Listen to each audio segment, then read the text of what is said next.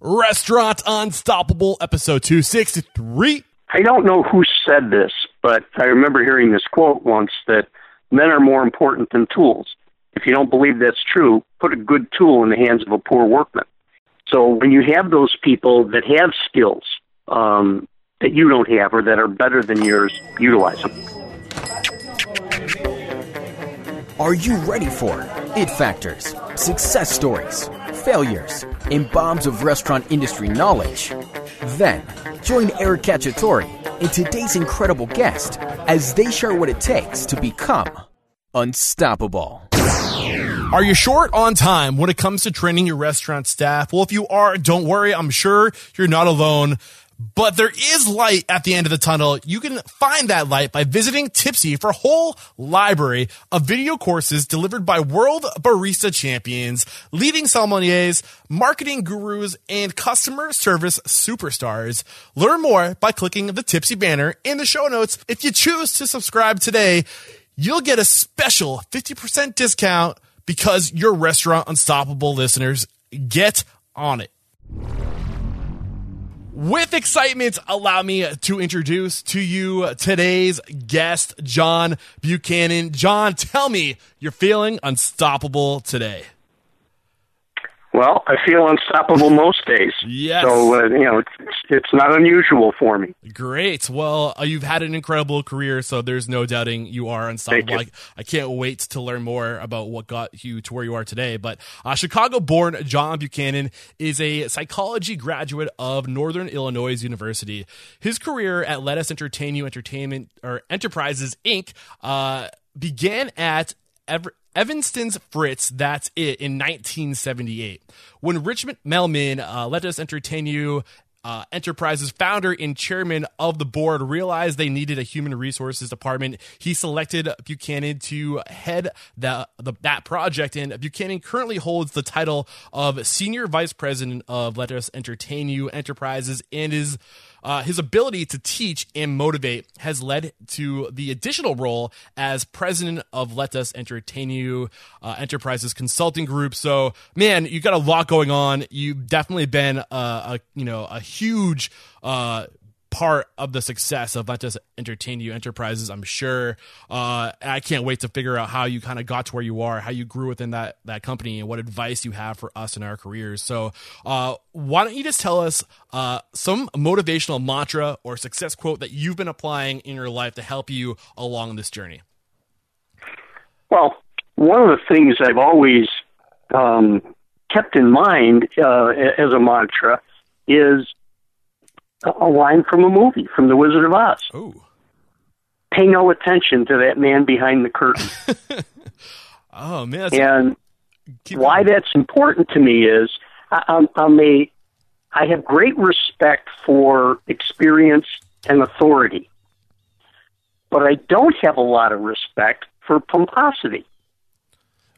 So, if you remember in the movie, the wizard, you know, was just an everyday guy, Yeah. pulling levers and you know punching buttons and making himself seem bigger and grander than he really was. Yeah. And I have little tolerance for people like that. So what I tend to do is to see through that and focus on what the job is. Um, can I can I help the client achieve their goals, for example?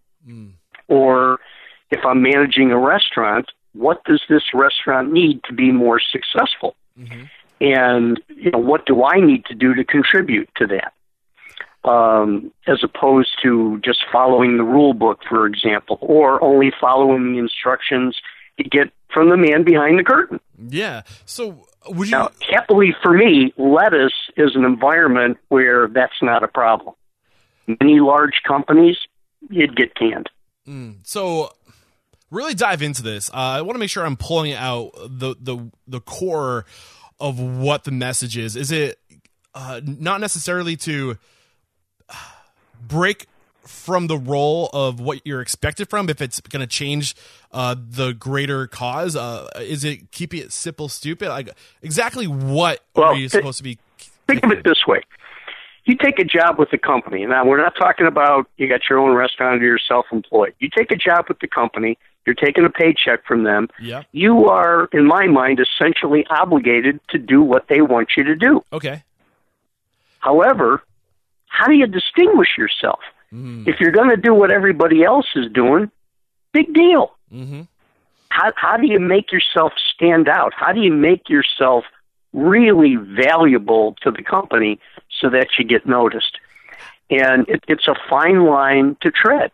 How do you Um, do that? Give it. Give me an example as you know as direct as possible on how we make ourselves. Well, for example, when I first interviewed with Lettuce, okay, I, I was determined that Lettuce was the company I wanted to work for, and I'll I'll tell you why in a second. okay.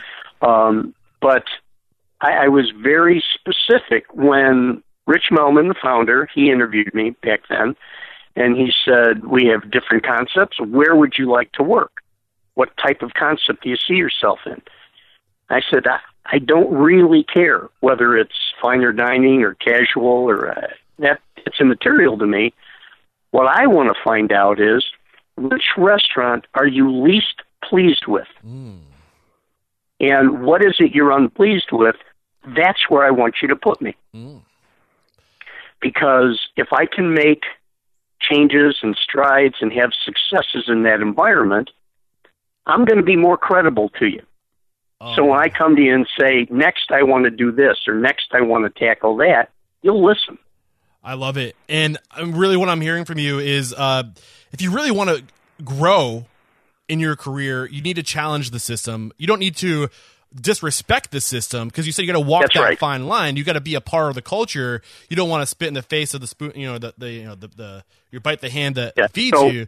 But you That's right. you need to zig when everyone zags. You need to be willing to disturb the, the status quo to grow and to uh, be innovative and to take it to the next level. And that's when you're going to shine. Pay no attention to that man behind the curtain. I love it, But man.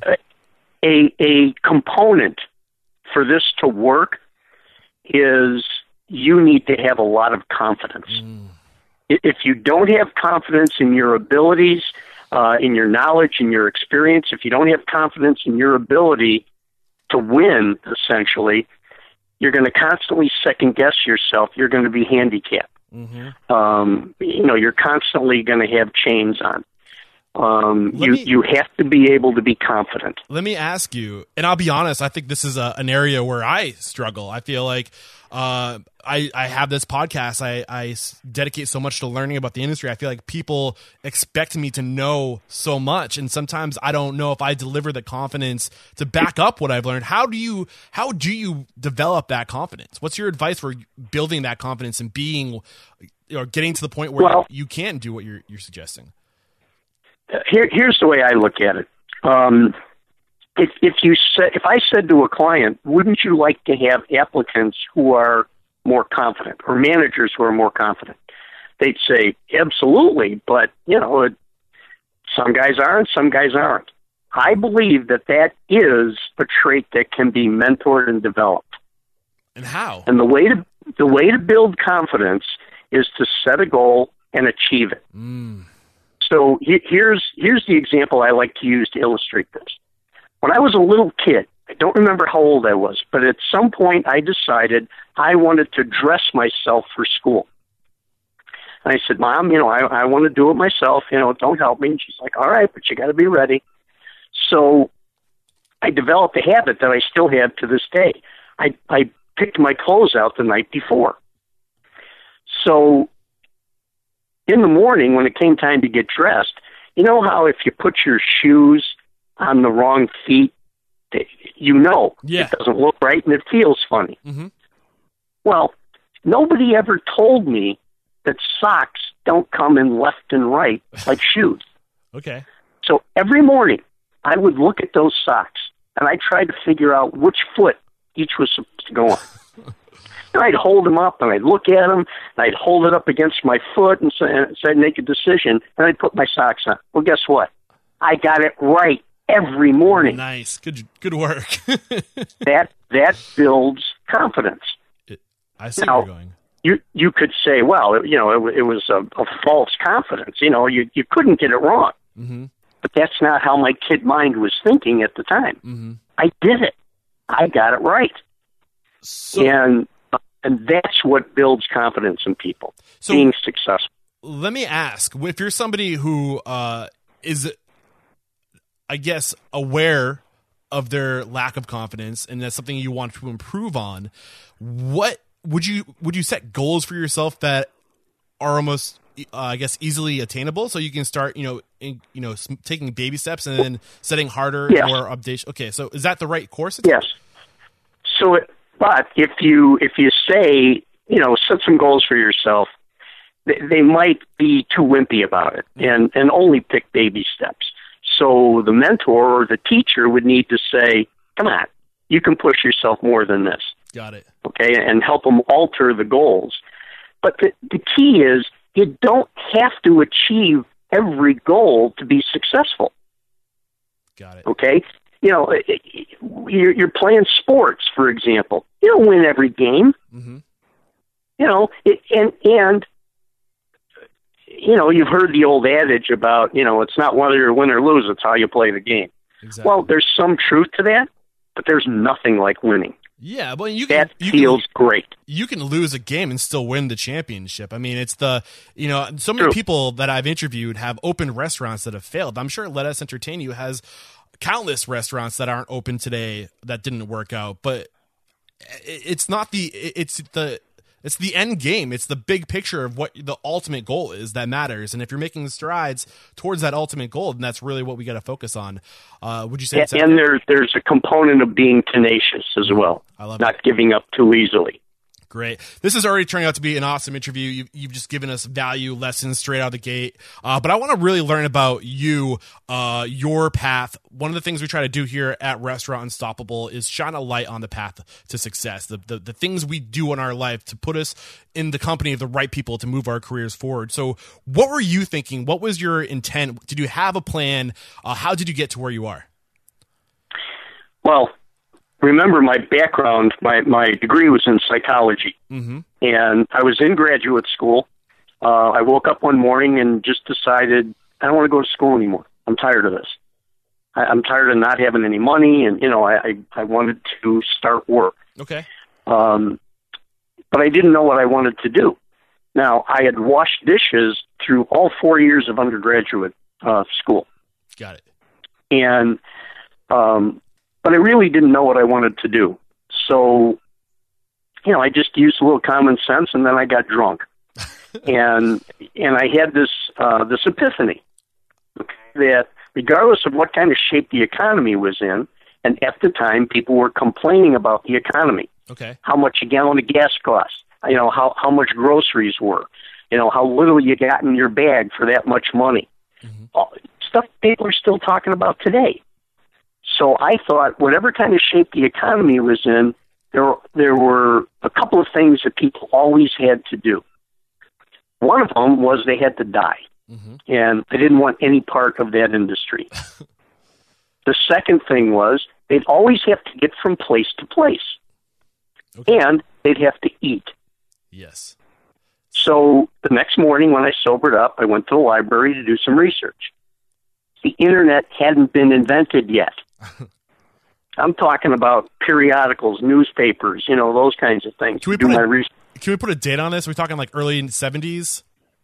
Uh, well, it would have been, yeah, right, yeah, uh, uh, 69 probably. Got it. 68. Um, so, you know, I researched two industries transportation and food. Okay. The transportation industry was a mess at the time. It's still not in great shape. Okay, the but the fastest growing industry at the time was the food industry. Got it. Now, I don't know if it's still number one now. You know, I just know it's worked out very well Yeah. for me. But um, so I looked at various aspects of the restaurant industry, and one of the things of the food industry. One of the things I discovered was that every restaurant company was hiring managers, Everyone. Okay. So I thought, whatever industry was growing, um, I'd have a good chance for advancement if I applied myself. Logical. Um, so you know, I I researched various restaurant companies, and I picked the first one for the worst reason possible. What do you think it was? Pay. Yeah, they were willing to pay me ten dollars a week more than anybody else. Wow. And at the time, five hundred dollars a year seemed like a fortune to me. Okay. So, So, where did so it go wrong? that- well, a- actually, nothing went wrong. I had no real restaurant experience except washing dishes. Okay. So I went, I looked for companies that had training programs that would hire people without experience. And I, I selected my first company. The problem was that I found it to be ridiculously easy. Okay. About 90% of what I learned, I learned in the first two or three months I was there. Wow. And, um, and, and I was convinced that my supervisor was an idiot. So every, I, I was convinced that I couldn't learn a lot from him. everything you learned about that particular role, that particular job you learned in two months, or about the restaurant industry? No, about that particular Okay. I was gonna say, whoa. Okay. No, Uh, no, just just in that particular job. Gotcha. So, so I found running the restaurant, you know, by that company's standards, pretty easy. Yeah. And and you said that and I was uh, running a great restaurant. the manager. Uh, you said he was what? My supervisor, um, above the unit level, I thought he was an idiot. So what made you think that he was an idiot? I'm just curious. It was real simple. Um, I, I had no formal training in this kind of stuff, but we had items on the menu, some of which had high food costs, but they also had higher gross profit margins. Mm. So I opted to sell those items, like a T-bone steak, for example. Got you. So eventually he came to me and said, Why is your food cost so high? I said, Because I'm selling so many steaks. He didn't want me to do that. I said, Yeah, but wait a minute. Wait a minute. My bottom line is greater, percentage wise and dollar wise, than any of your eight other restaurants. Yeah. Yes, but they're all running lower food costs. I said, But you don't take food costs to the bank, you take dollars Yeah. to the bank. Man. Well, I was 21 years old at the time. He was in his 30s. He ordered me to stop selling steaks wow. so I could run a lower food cost. All right. That was the day I decided he's a moron. I got to get out of here. okay. I can't learn from this guy. Got He doesn't get it. Oh man. So I was afraid to leave quickly. I was afraid it would look bad on my resume. So I stayed a year to the day. But across that year, I made lists of things that were important to me. What do I want from my next position? For example, I knew nothing about liquor other than drinking it. Um, you know, because the place I was working didn't serve alcohol. I knew nothing about fine dining, nothing about wines. Um, volume sales or, or party business or anything like that. So, so I continued making this list. Wherever I go to work next, I want to be exposed to all these things to be able to broaden my experience. And I got real lucky. Uh, a year later uh, was when the Sears Tower was opening to the public, back when it was still called the Sears Tower Okay. and they had a position available for an assistant manager. Uh, they had five restaurants, uh, or going to have five restaurants in there: a fine dining restaurant, um, a pub and grill, a carry-out operation, a 300-seat coffee shop, and at the time, the world's largest cafeteria, 1,700 seats. Okay.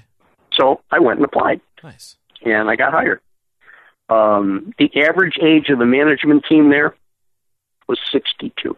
Wow. I was 22 years old at the time. So what I got a lot of was give it to the kid, send the kid, have the kid do it. But I learned a lot in that environment. Well, Three years later, I was, I was the assistant general manager for the whole five unit complex. Wow. Oh man, there's so much just from I know your story's not done yet. We just are only so deep, but just to reflect on what you just shared with us, some of the things that really stood out to me is if you can't learn, if you're not growing, then uh, there, there's no in between. If you're not getting better, you're getting worse, uh, and you recognize that at such a young age. And the other thing that I want to point out is you made a list and you set a goal, and you were intentional about where Yes, you want to yes. end up next. And I think And I think it's important to mention that I did the same thing when I wanted to leave that company five and a half years later. Oh, I made a new list. there's so much to take away from that. And then you went and you surrounded yourself with really mentors, people that have been through it, people that could uh, you could go to with questions if you had a, like you know they you were challenging yourself, you were giving yourself all the like give it to the new guy, give it to the young guy. Um, you're learning every day, and you also have the resources because it sounds like you were surrounded by people who were probably pretty successful if they're you know in in leadership roles at some place like the Sears Tower. Well, actually, at that company, I didn't view them that way. Okay, At, at 62 years old, that was the average age, remember, okay, they seemed pretty old and stale to me. okay. Not very adventurous. Not, you know, they, they were, at, the, at that stage in their careers, they were just continuing to do what they'd done for 40 years. They were paying attention to the man behind the curtain. They were.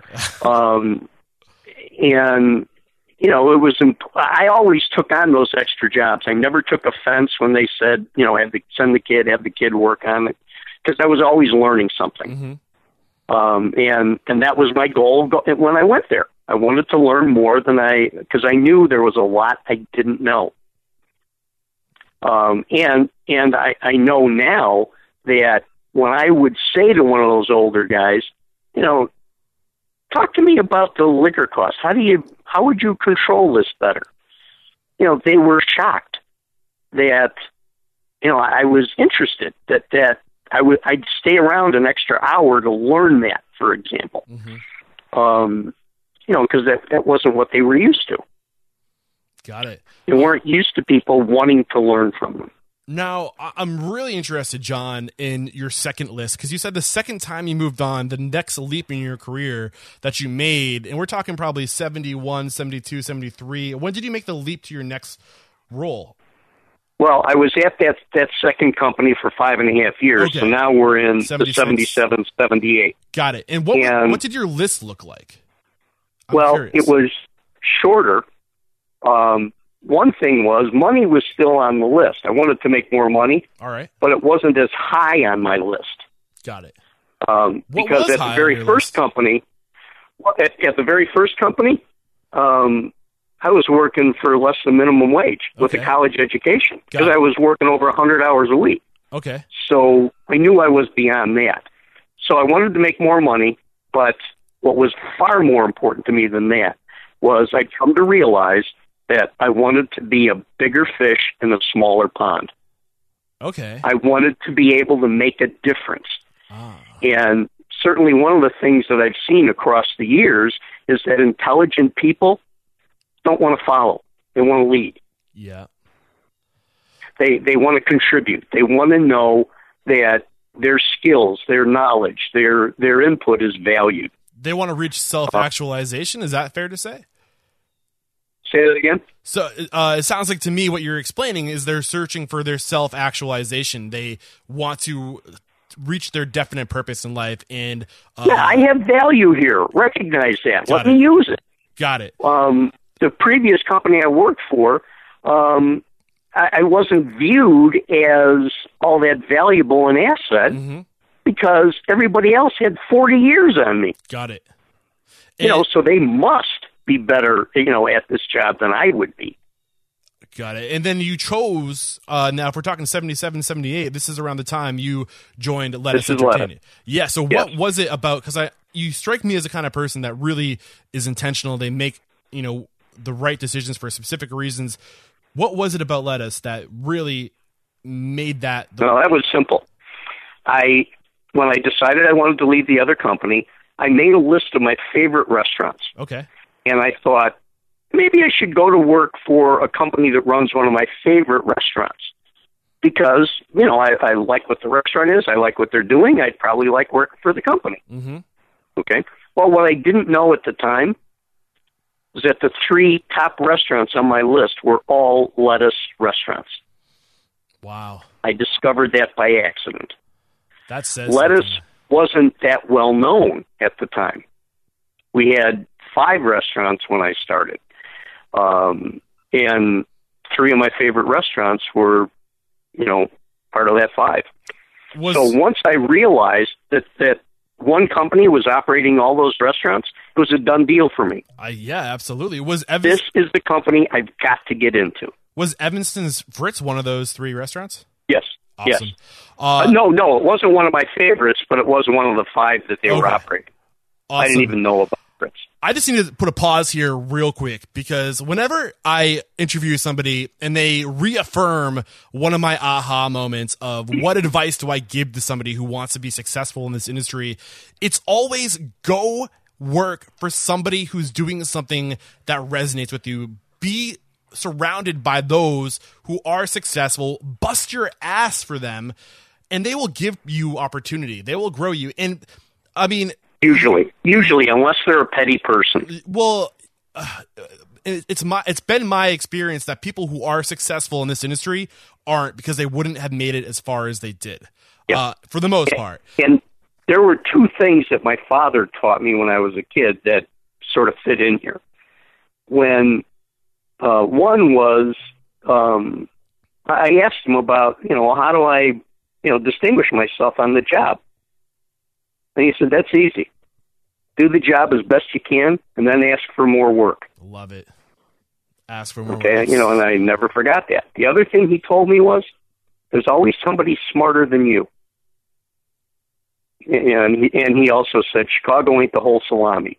you know, I mean, there, there's there's always somebody smarter. so what do you think he's Go getting Go find at? them. Go learn from them. ah yes awesome. I love it. Uh, i was hoping you would say that. Uh, and just one more thing. 10 years of experience is what you put in before uh, you really brought i mean get that experience. Like it doesn't happen overnight. You got to learn a lot and it takes constant pressure of improving yourself and striving to, to be just a little better version of yourself than you were the day before. Um, And, and I want to I want to insert something else about that. It was actually six and a half years. okay Um, one year with the first company, five and a half with the second. got it But what's pretty easy to learn is what I refer to as stuff. Things you can read in a book. Things that, you know, you can, if you want to learn how to calculate a food cost, you, you get a book, you go online, you know, you ask somebody. That, that's stuff. That kind of thing is real easy to learn and retain. You know, learning a recipe. How do you make a great hollandaise? What's the trick to doing this or that? All those things are very easy. What is not easy is managing people. i can't And- wait to dive into that topic And, and one of the reasons for that is younger people, and I'll, sometimes when I give a lecture or something, I'll ask people, what what trait do you have that you think will make you successful in the hospitality industry? And like a um, like a mentalist, I have the answer written on a piece of paper. okay And I ask people in the class, and what a majority of them say is some variation on I'm good with people. mm-hmm. And then I hold up my answer that says I'm good with people. Then I say to them, this is the one thing that at your age you're going to be the worst at. you don't have enough life's experience yet. You have not learned how to be compassionate and understanding. You have not learned how to be empathetic. And you're not going to get there for several years. Mm-hmm. Okay? You you just don't know enough yet about life and more importantly about yourself. Mm. So true. So where So do you that's the key. start, John, with helping these people develop their ability to manage people? Well, um, it's something that we built into uh, Lettuce's management training program, which, which I personally wrote years ago. I mean, it's gone through changes and iterations since then, but um, what I realized early on, and, and Rich Melman said, you know, I want you to tackle this thing. I want you to make it the best management training program in the entire industry. And Well- up, up to this point, do they have any type of operations manual in place? No, no, I wrote all the initial. So they things. they were in business for eight years with multiple concepts without any operations manuals. Uh, uh, yeah, Wow. yeah, seven years. Yeah, seven years. I wonder. Um, I mean, that must have been a pivotal point for this restaurant group to have you come in and put structure to the operation. Uh, I won't Well, go. and it was something that that Richard realized we needed. Um, and he had lots of philosophical ideas uh, about how the company should be run, how we should treat Mhm. people, how do you develop yourself. But getting it all organized and on paper, that was the the obstacle, and that that was where I came in. Um, and I was able to do that uh, pretty easily, actually. Um, So I I, I really want to dive into. I think there's there's probably so many people who are out there who are you know on the treadmill, busting their ass, getting nowhere, being uh, working in a people dependent restaurant where they need to do what you did for Richard Melman and Lettuce Entertain You. Um, and I also want to bring it back to the the power of managing people too. But where does where does it? Let's let's let's wrap up with the power on how to get to the point where you're teaching people how to manage other people, and that I really wanted to figure out how you got to develop this operations manual and where you started and the, the things you've learned and how we can do it right. Well, in terms of developing people, I think it hinges on two main things. One is gaining trust and being uh, direct, really direct. Most people are not very direct. They beat around the bush. Mm-hmm. And You know, they they use platitudes and cliches, and um, you know, whereas if you could say to a new manager, you know, you did great on your quiz here, you learned all this stuff, but the employees think you're a jerk. Do you know that? Do you realize that about yourself? so You know, and how does the guy take that, and how do you how do you work with that realization? Okay. And how do you develop trust? What's is there uh like any secret to doing that effectively? I think so, and um, it's with honesty. Okay, think about anybody who lies to you about anything. How long does it take you to trust that individual again? What's always in the back of your mind is, well, he lied to me the last time. Is he lying again? I can't tell by his face, but I got to protect myself here. hmm And you know, and that folds into your thinking and your dealings with that individual. Um, so, um, being perceived as an honest person, um, I think, is the first step to building that trust. Awesome. I love it. Uh so what else do you do to help people develop this uh you know uh social intelligence managing people? Okay, so with the with the management training program, for example, I realized that most um, management training programs, and not just in the hospitality industry, are loaded with stuff. Mhm. You know, here's how to make an omelet. Here's how to schedule the employees. Here's how we want you to answer the phone. Okay. Here's how to read the P and L. Got it. But what almost no management training programs do is to teach you how to develop it yourself and how to be a leader Okay. because companies aren't comfortable with that. They don't know how to do that. And to use a, a broad analogy, think about raising children. There's no manual for that. Okay? Yep. you you you can you can say to your kid, you know, don't pick your nose at the dinner table. You know, and the kid might stop doing it because you know he doesn't you know want to get reprimanded, but does he really get why it's inappropriate? Got you. And that's where the real learning comes from. Um, and generally speaking, people don't learn things until it hurts. Yeah, and- what I'm hearing from you is so often people stop at providing the tools and the resources for people to do just their job, but they never take it to the next level, which is providing them with the tools and resources to take it to, to take the operation to the next level, to see an opportunity for improvement, to to to implant the the way we think, teach them how to think and how to uh grow. Give them the right- tools to grow. Yeah, the, key to that statement, I think, is um, what most companies do is to teach people what to think. Okay. Not how to They think. don't teach them how to think. Got it. I love it. And and you're reminding me. Lettuce's training program is divided roughly in half. You know, half of the material is stuff that they need to know. Yep. But the other half is psychological and emotional type things. So part of your final exam, for example, is doing role plays with the examiner. Okay. The, the party at table 40 wants to talk to you. Stand up, go over there, handle the situation. Well, what's the situation? You'll find out when you get to the table because that's what happens in real life. Okay.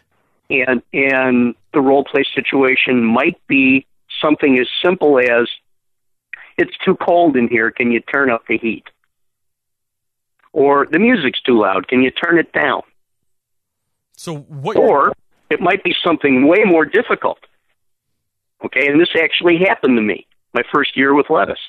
A guy called me over. He was dining with his young son, and he said, That woman in the corner is breastfeeding her baby. I want you to tell her to stop it. I don't want my son to see that. Not an easy That's thing. tough. That's tough. So, I mean, you're right, though. Uh, anything can pop up, and you need to train your people to think on their toes and to be critical thinkers in the heat of the moment. Um, is that the how? Is that how you you teach people how to think? Um, is there Yes. anything else that we can do to teach our people how to think? Is it is what what else can we do to give them those resources? Well, there are some um, some issues that require a cut and dried answer. Okay, but many of the situations that a manager is going to have to deal with, whether it's with a guest, with a vendor, uh, with an employee, you know, what or the health department, whatever it is, um, they're fluid. They're not that cut and dried. Mm-hmm. And and the key to doing that, once again, is building the person's confidence. How far, if if you learn what I'm teaching you here, how far off are you going to be? Okay, so maybe you don't, you know, your answer isn't hundred percent. Maybe it's ninety percent. Okay. We're going to go over it afterwards, and you're going to learn something from that, and you're going to be smarter the next time around. Mm-hmm. Okay, but you're not going to be standing there like a deer in a headlight Got it. you know you're going to be able to function. So it's, here's here's an example of how it works. All right. If if you're the manager of the restaurant and the server comes to you and says the guest at table 40 wants to talk to you, what about? I don't know. He just asked for the manager. What what is one of the highest likelihoods? What he's going to ask? He's going to have a question about food, service, or cleanliness Mm-hmm. if it's a complaint. You know, if he just wants to tell you this is the best meal I've ever had in my life, you know, that's easy. Uh, but we even teach managers how to accept compliments gracefully. Anyway, so food, service, cleanliness. Three basics. Okay. And if it's a food complaint, what's it likely to be? Uh, It's it's a half dozen things. I don't like the way this tastes. This isn't what I thought it was. It's cold. It's raw. It's I asked for a well done. This is medium. Um, it's too spicy. You know, whatever. All of those things get resolved in exactly the same way. okay. Doesn't make any difference what their complaint is. Fix it. So is You know, that, so- that- so that how to think is basically it, it sounds like and I don't want to make assumptions, but is this where core values kind of comes in? Is Like, Yes, So- absolutely. okay, so it's it's the most basic, like primitive. This is who we are. This is what we do. No matter what the problem is, the goal is to make it right.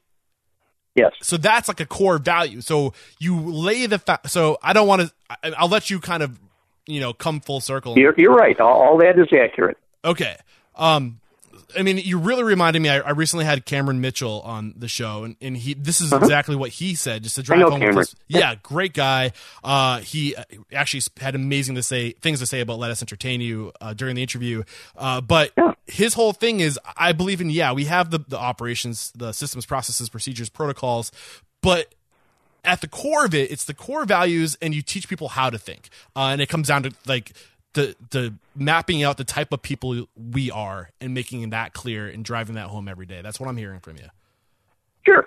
Well, imagine imagine a younger manager, okay, who who isn't experienced yet, who isn't open, and the customer, you know, eats all but two bites of his hamburger and says, "I didn't like this. I don't want to pay for it." Mm-hmm.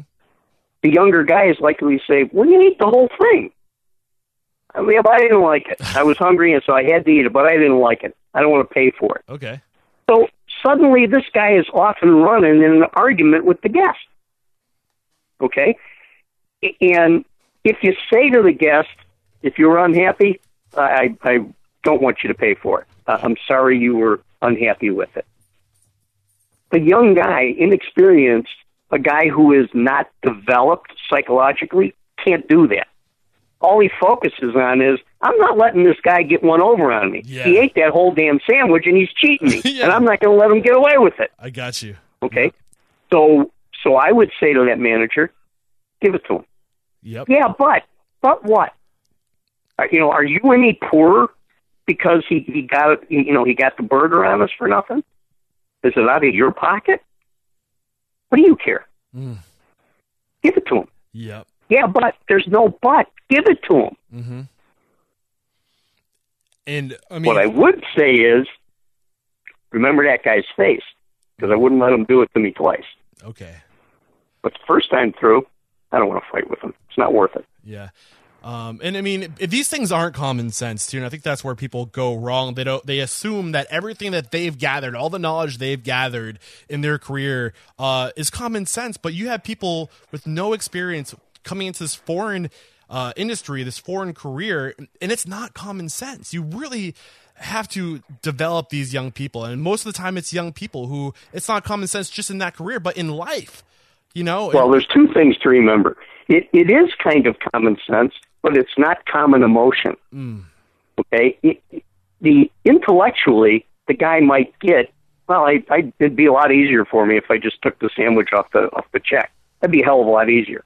But I'm not going to let him get over on me. Mm. So their their emotion kicks in Pride. and overrides what common sense is telling them to do. got you. You know, so that that's that's difficult. Awesome. We're already almost at 45 minutes. I can't believe how fast time is going. I just want to make sure. How are you doing on time? I'm fine. Okay. I'm fine. Uh, I just want to really break down and talk about uh, where to start, the key factors that you need to consider when developing uh, the, the the operations manual, like how to break it down mentally, real quick. I would love to get a failure from you, and then we're going to move on to the speed round. Okay, think about what you were saying about common sense, young people coming in, and so forth. Okay. Imagine a, an older, more experienced guy coming in. All right. Okay, he's already he's got that accumulation of however many years of knowledge and so forth, and he's you know convinced himself that what I know and what I've been doing is right. I've, I've been successful in the industry. Well, I don't care what he did anywhere else.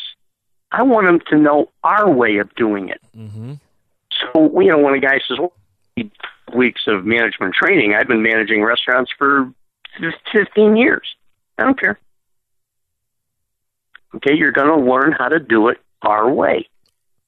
Okay. And the guy who doesn't get that or doesn't want to go through it won't last.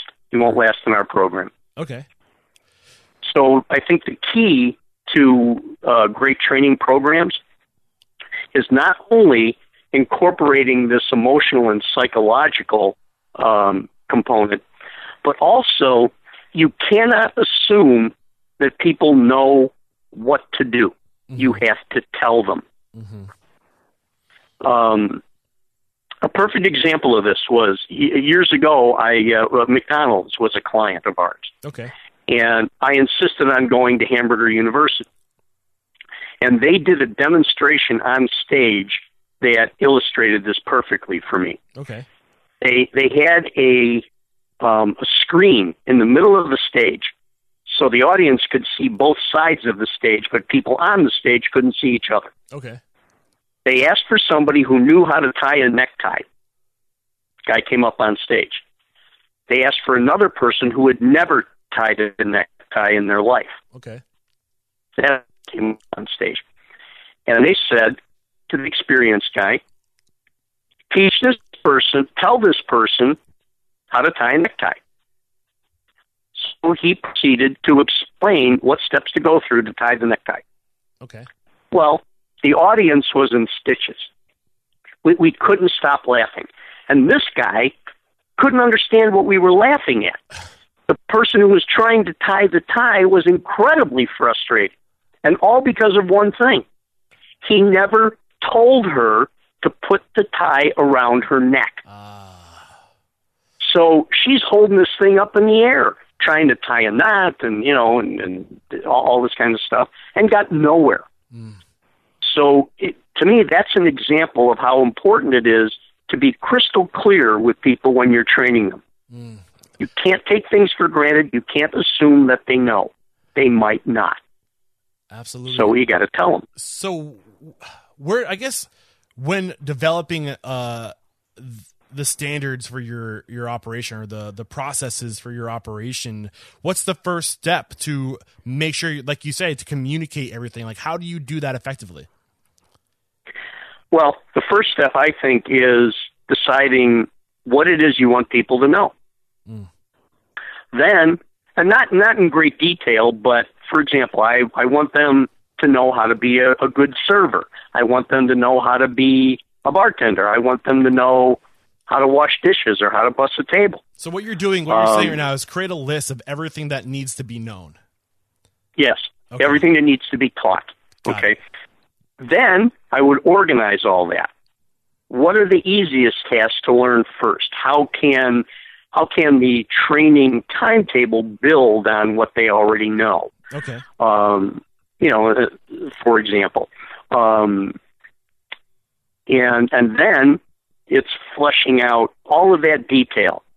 If I want you to be a great server, what am I going to teach you on day one at 8 a.m. in the morning from 8 to 8:30? Here are the five things you're going to learn, and from 8:30 to 9:15, here are the next eight things you're going to learn.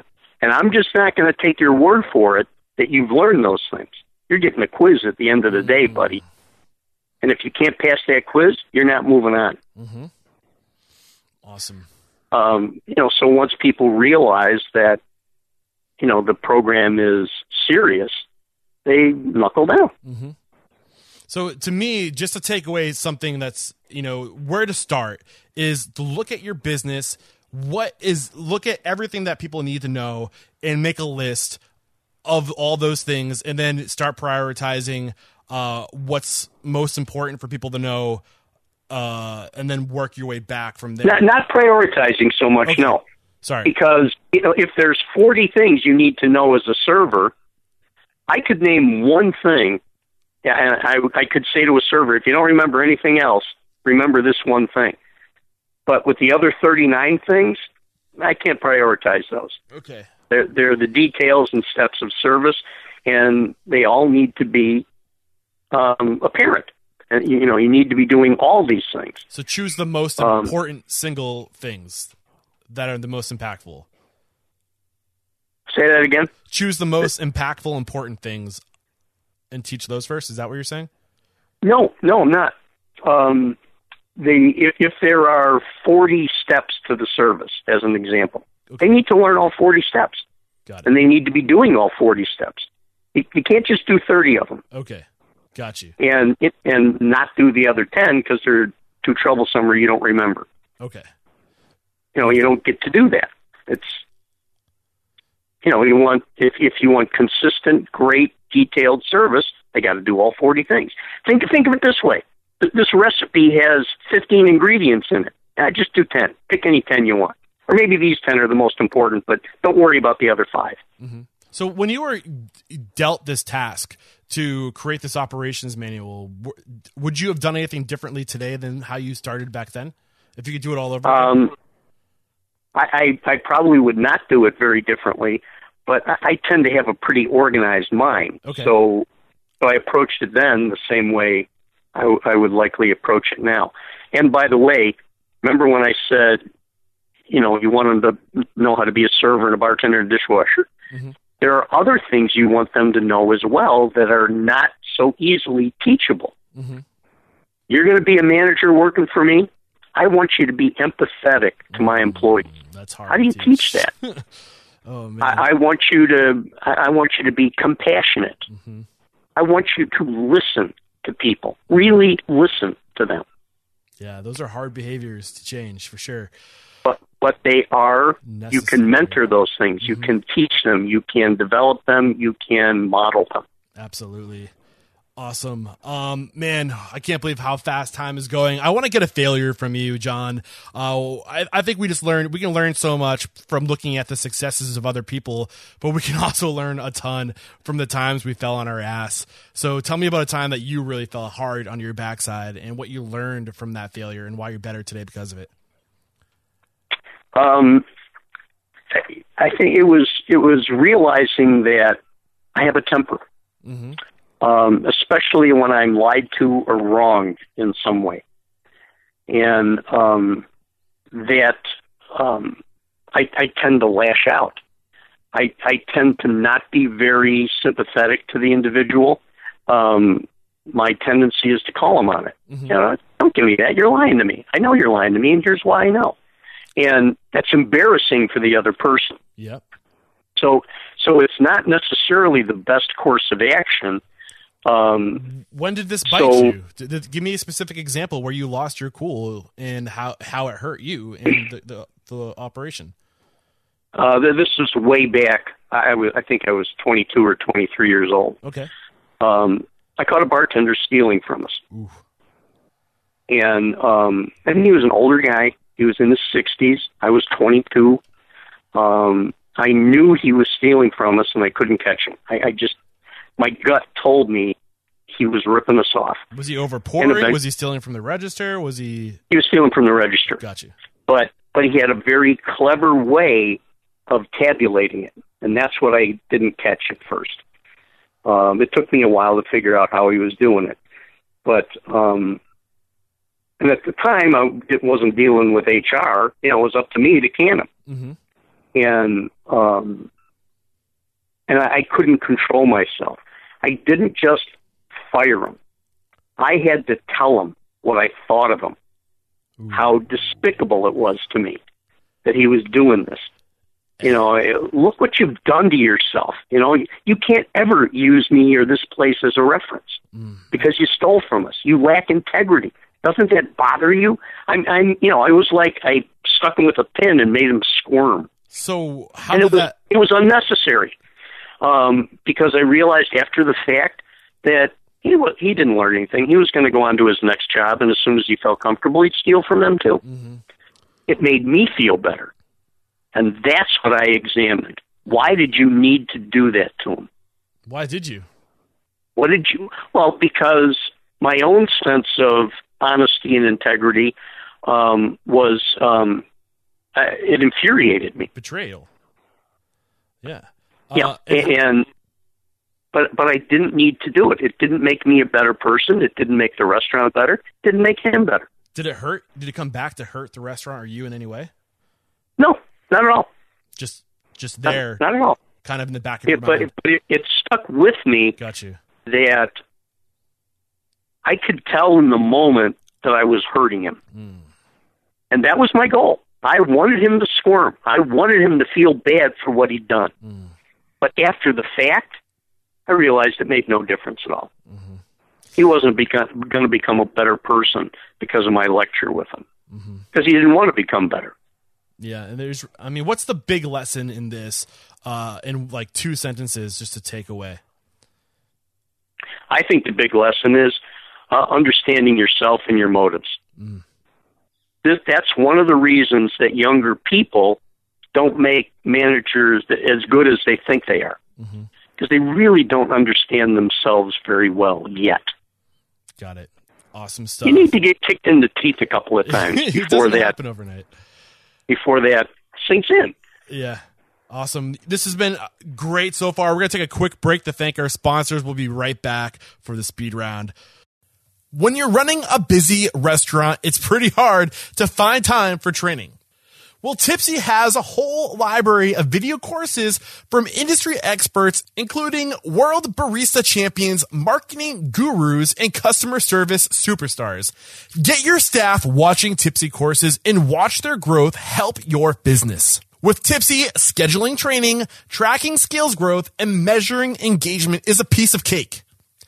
In the hospitality industry, we never have enough time, so training often falls away. But as management legend Andy Grove says, the only two ways to improve performance are training and motivation. Typsy provides both. Click the Typsy banner in the show notes to find out more. Because you're Restaurant Unstoppable listeners, you'll receive a special 50% off your first month. What are you waiting for? Get on it. All right. All right, we are back. And the first question I have for you, John, is what is one if factor, a habit, a trait, a characteristic you believe most contributes to your success in this industry? Well, I think it goes back to what I said earlier about my dad. Do the job as best you can and then ask for more. Who does that? No one, not enough people. That's you know, who, you know, you know who, who volunteers? You call for a volunteer and everybody looks at their shoes. Yeah. No, you're right. Awesome. Uh, what is your biggest weakness then? Um, it, it's optimism. I I want to take on every client and I want to make them successful. Really? And unfortunately, and you know, my partner, you know, is the one that generally brings me back down to earth. He reels me in because I'm always looking at, you know, how do we take on this new client? How do we make it work? How do we help them?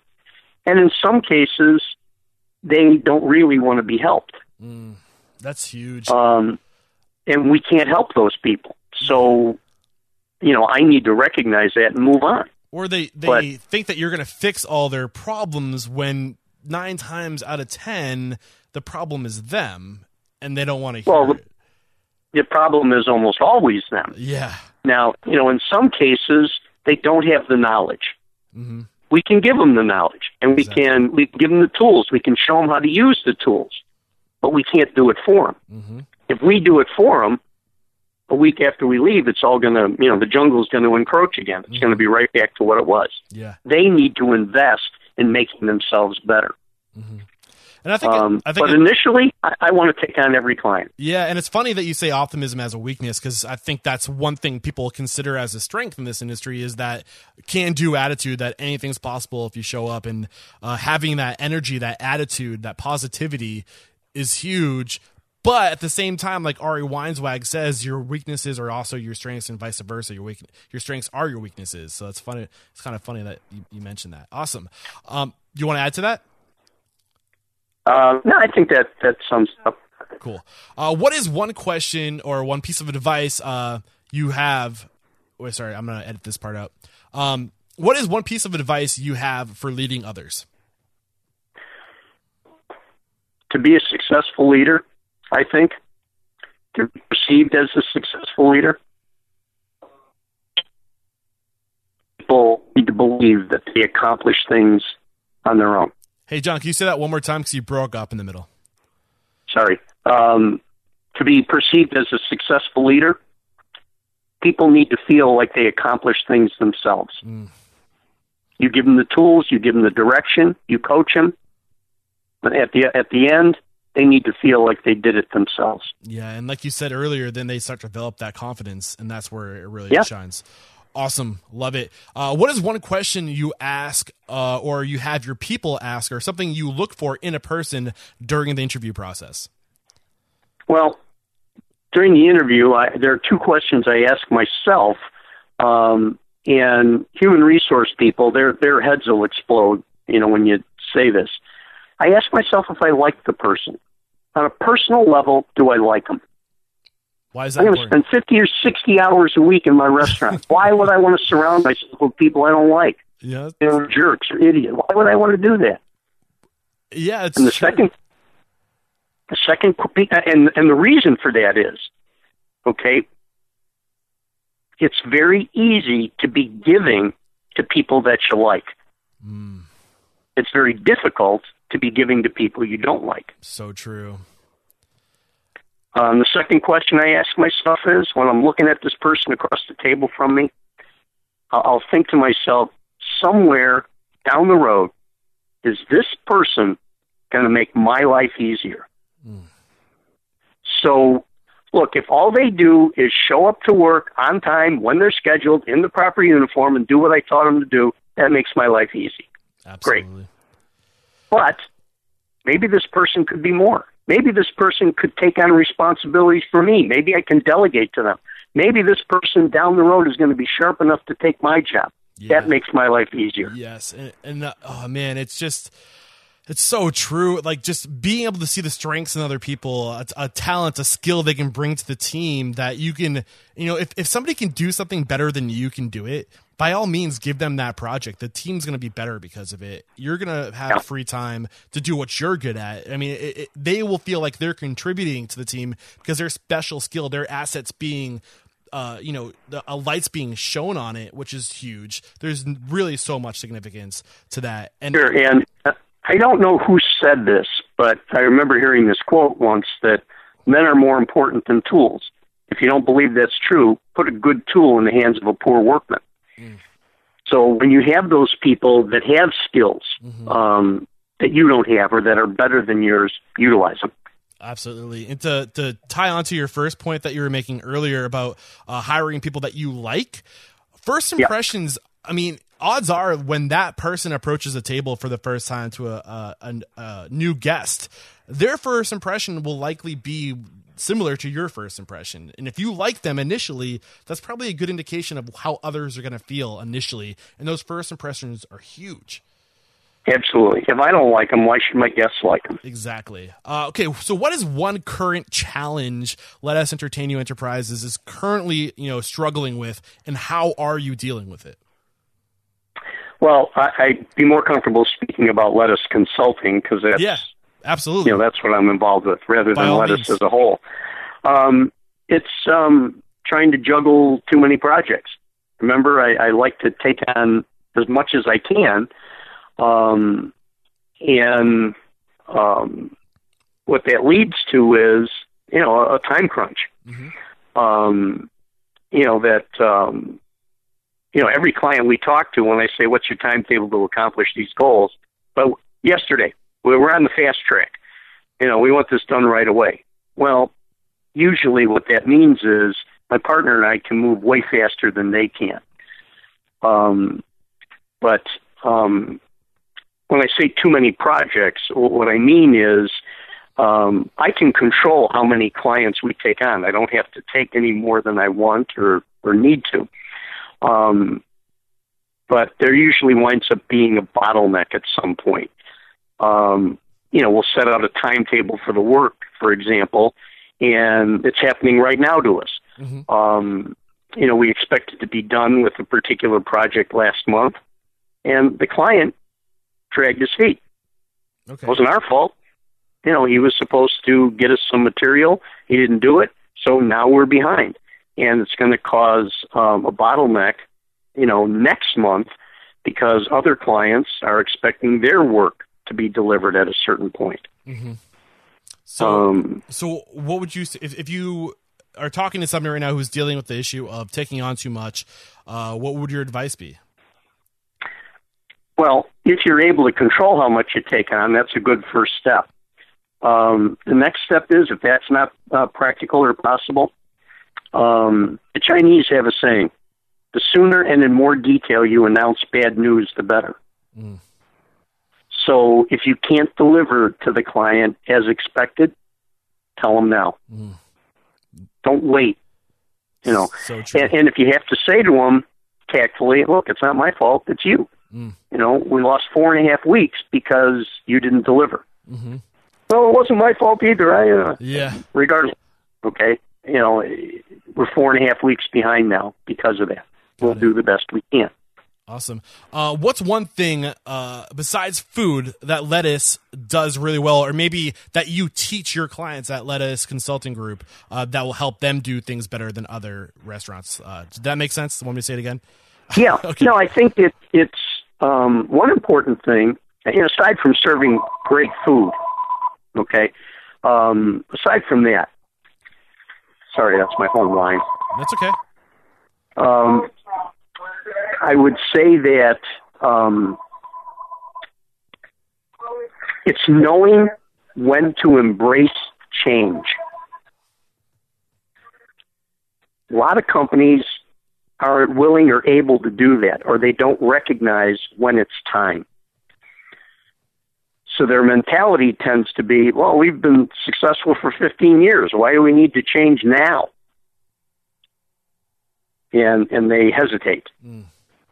You know, they don't The- they don't make the appropriate changes. So What I'll say to clients is, look, you don't have to stumble and fall to lose the race. All you have to do is slow down. Mm. So if you're not embracing the idea of change, and I'm not saying change just for change's sake, but you know, are there are there things you need to examine within your company? Are there processes? Are there pathways you're taking that might not be the best possible? Internally, it's hard to see that. As an outsider, I can see them right away. yeah, Easy for me. You know, it doesn't mean I'm right, but you know, I wouldn't bet against me. mm-hmm. You absolutely. know, if I say to a client, you know, you don't have a strong management bench. You know, you're you're you're flying by the seat of your pants here. If you lost two general managers, you'd be screwed.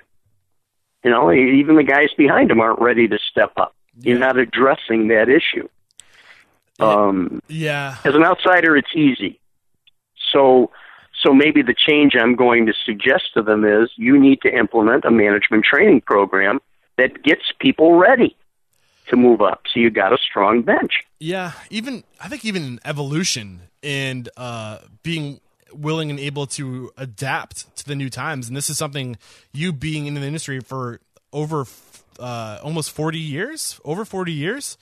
Like this is probably Yeah, yeah, it's 40, 45 years. like you must have experienced so many evolutions in the industry uh just in technology alone to be more Sure. systematic and we'll get to that but like you have to be ready and willing to evolve to better serve your guest um, which i think we'll dive into but before we talk about that uh, what is one book we must read to become a better person or restaurant owner You know, that's something I struggle with.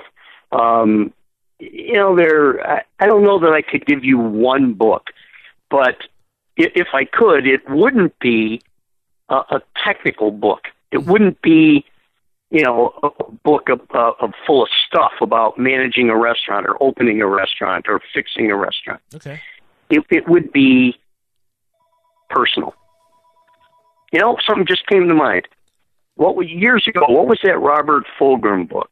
Um, Everything I need to learn, I learned in kindergarten or something like that? yeah that. that sounds familiar That's what I tell people to read. yeah just the basics It, it's really about developing yourself more than fixing your business or your restaurant.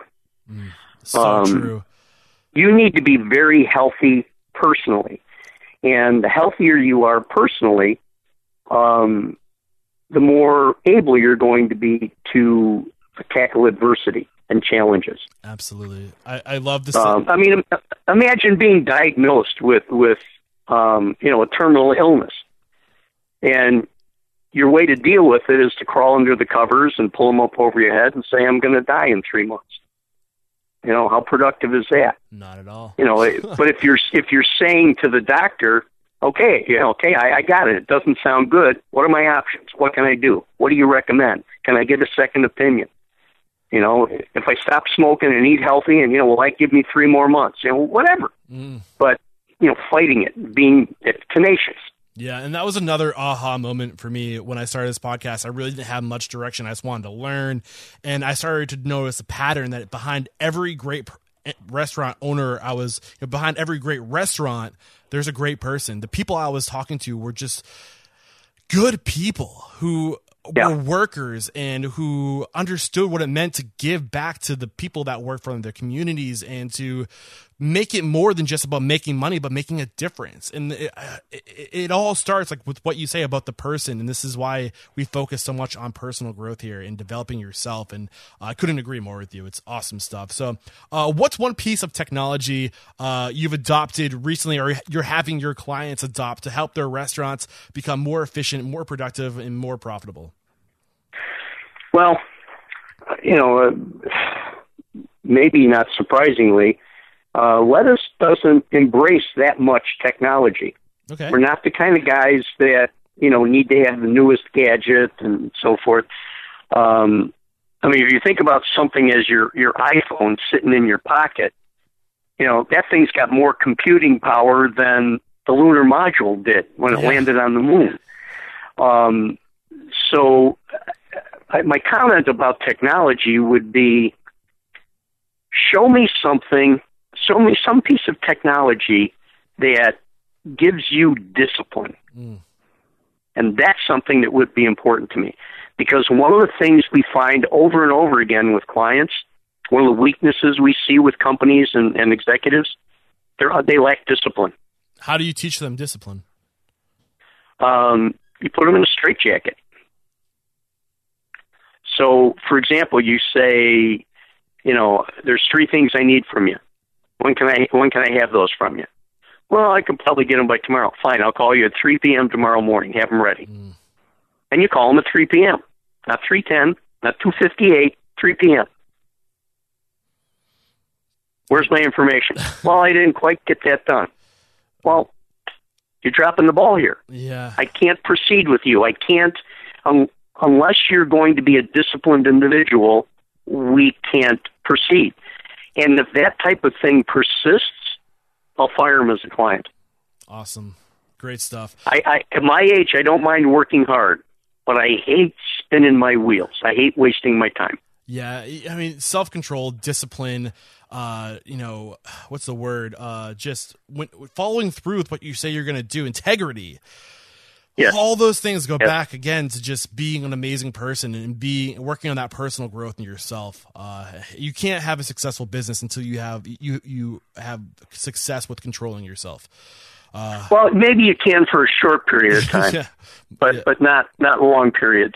It, absolutely. it just won't sustain. You you you can only fool the customer for so long. You can only fool your employees for so long. Yeah, we're almost wrapped up, John. We're getting real close to the end. Uh, with all the knowledge you have now, if you could go back in time and give your past uh, self one piece of business advice, say maybe uh, when you're getting, I don't know, your first uh, management role when you're at the Sears Tower, uh, what would that advice be?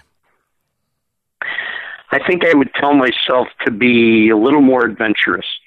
Um, again, I don't know who said this, but the quote I like is "Trust yourself. You know more than you think you do." Awesome. um, you know, and people tend to be they second guess themselves. You know, they they hesitate, they hold back. Um, you know, it's only really th- think about really young kids. I mean, now don't go running off the roof of a garage thinking they can fly. you know, they don't know any better. They don't know that they're going to break or run the risk of breaking a leg. You know, I mean, they're, they're wild and crazy, and you know, how many times did your mother say, "Stop running in the house, put those scissors down"? You know, all that kind of stuff. Yeah. A- As a kid, you think you're indestructible, and as as you get kicked in the teeth enough and get older and more experienced, you start to realize that you're not indestructible. Mm-hmm. And at the same time, as you get older, you have more to lose. So true. I got a wife, I got kids, I got Yeah. a dog, I got a house, I got a job. I, I don't want to risk those things, so I have to be less adventurous now. And I wouldn't advocate being less adventurous. Just be smart about it. But you, it's so true, like you say, like you have liabilities as you wait or as you grow older, and as you know, there's so much freedom at a younger age for you to get out, to fall down on your ass, and it's so much easier to get back up when you make mistakes at that age, when you have less on your shoulders. Like like you say, just take chance, be adventurous at a younger age. Uh, learn as much as you can. I couldn't agree more. Awesome stuff. That was the last question. We're gonna wrap it up now, John, and we wrap it up every time by having my guest call somebody out. So, who's one independent restaurant operator, somebody you admire in this industry and think would be a great guest like you were for us today? Um, I, you know, I I point to one of my partners here at Lettuce, um, a younger guy who is a spectacular operator. Uh, he's someone that uh, we call on frequently to help us on our consulting projects. Um, he's a great thinker. He's organized. He's very creative. He's got a terrific eye for design. Um, and um, and he operates um, some of my favorite lettuce restaurants. The suspense is killing me. His name is Marc Jacobs. uh, Marc with a C. Marc Jacobs, look out. I am coming after you. Would love to get you on the show. And let the folks at home know, John, how can we connect with you if we want to pick up the conversation, if we want to lean on your expertise, maybe we want to gain you as a consultant for our operation. What's the best way to connect? Uh, the best way is through um, with my email address, J Buchanan, B U C H A N A N, at L E Y E dot com. Um, you know, they can also access um, my email through the uh, Lettuce Consulting website. Uh, I am rarely in the office, so calling the office is not the best method, but I reply to emails very quickly. Awesome. And I'll have links um, in the show notes. Uh, I'll have your email. I'll have the website link in the show notes. This is episode 263. John, thank you so much for taking the time out of your schedule to join this melting pot of mentors to share your journey with us and your advice. There's no questioning you are unstoppable. Well, thank you. It's been great talking to you. Thank you. Cheers. Okay. Bye bye. There's another episode wrapped up here at Restaurant Unstoppable and some incredible advice in today's show. Uh, I mean, the standards that we hear from so many of our guests, like always growing, always learning, uh, living intentionally, surrounding yourself with people that can make you better at what you do. All that was in there. Some really cool things that stood out uh, for me is he says, hire people that you like uh, because it's all about making people better and helping other people and you will be more uh, naturally inclined to help those who you like. So surround yourself with people that you want to see go places in life and grow in their life and you can help them. It'll be easier for you to help them do that. Uh, he also put a ton of emphasis on discipline and uh, personal growth. He said it's not uh, it's not about business development it's about personal development. And that is a huge aha moment that I've learned doing this podcast, uh, and I've pivoted this podcast to be almost more of a, a personal growth podcast. Is because you will never be a great business owner unless you become a great person. And uh, just he's just another example. He's more living proof of that. So great stuff today, guys. I need to ask for your help. So I I love doing this podcast. I'm loving every second of it, and I'm trying to take these lessons I've learned uh, and apply them in my own life uh, with a restaurant that I've just really am slowly starting to fall in love with. Uh, an honor to be a part of, and uh, I want to be able to continue to deliver at least two episodes a week. And uh, there's a few ways I can do it. I can get help. I can uh, bring more people on my team, and I've, I've been doing that. But I can also lean on you, my audience, to make suggestions and to connect me with the people you want to hear from. So ask yourself, who is somebody in my community, somebody who is just killing it in the restaurant scene, who's a mentor in our community to other restaurant owners? Uh, who is that person? Who do you want to hear from? Hop on uh, Restaurant Unstoppable's Facebook page and call them out. Tag them in a comment. Uh, let's let's start making this a group effort to uh, all learn together into uh, find out where that knowledge is and who has it, who is willing to share it. Let's I feel like we can just really make this into something special. So if you if you are listening to this right now, uh, stop and think: who is one person that is just crushing it? Head over to Restaurant Unstoppable's Facebook page and tag them in a comment. Call them out to be a future guest in the show.